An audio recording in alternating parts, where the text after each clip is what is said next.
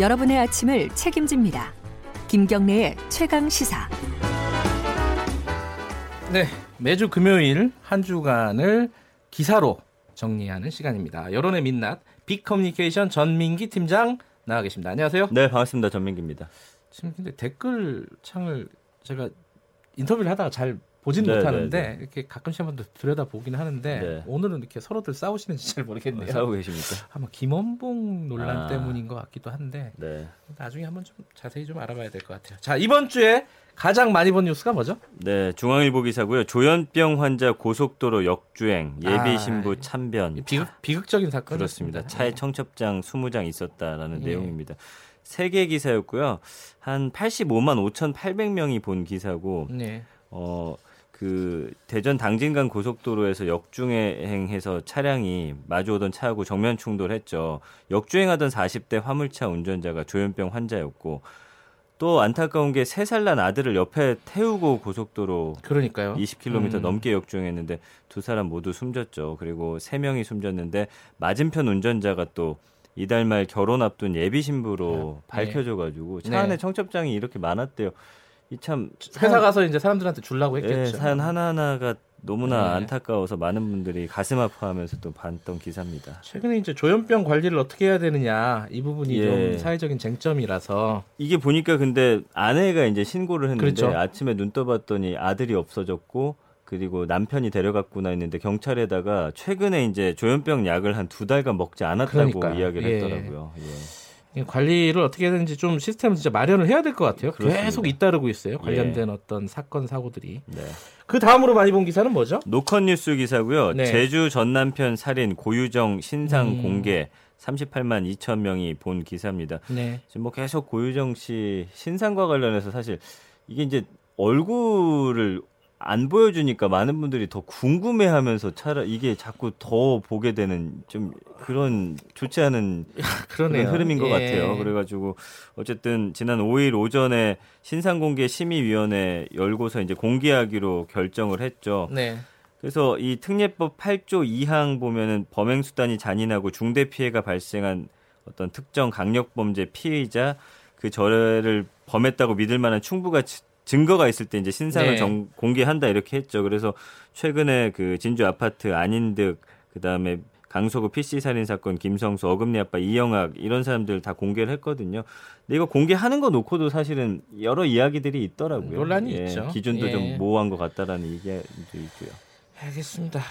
그리고 어, 이제- 얼굴은 안 궁금한데 근데 근데 이제 오히려 계속 가린다고 하니까 많은 예. 분들이 계속 클릭하더라고요. 예. 그 다음으로 많이 본 뉴스는 뭐죠? 중앙일보고요. 네. 95등 1등 살해 있다. 숙명여고 쌍둥이 아빠의 반격이라는 기사입니다. 음흠. 34만 명이 봤고요. 네.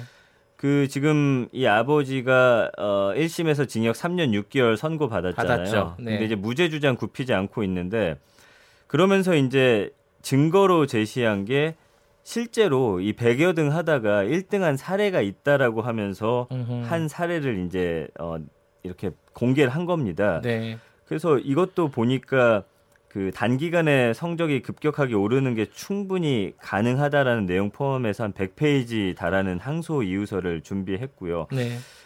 예전에 한 과외 강사가 이렇게 광고를 했답니다. 음흠. 100등도 1등 만들어준다. 이거 허위 광고라고 했는데 봤더니 이 사람이 가르친 학생 중에 실제로 이런 학생이 있다라고 하면서 음흠. 처벌을 받지 않았다는 거예요. 그러면서 이거를 이유로 들어서 지금 이렇게 또 항소를 했다고 합니다.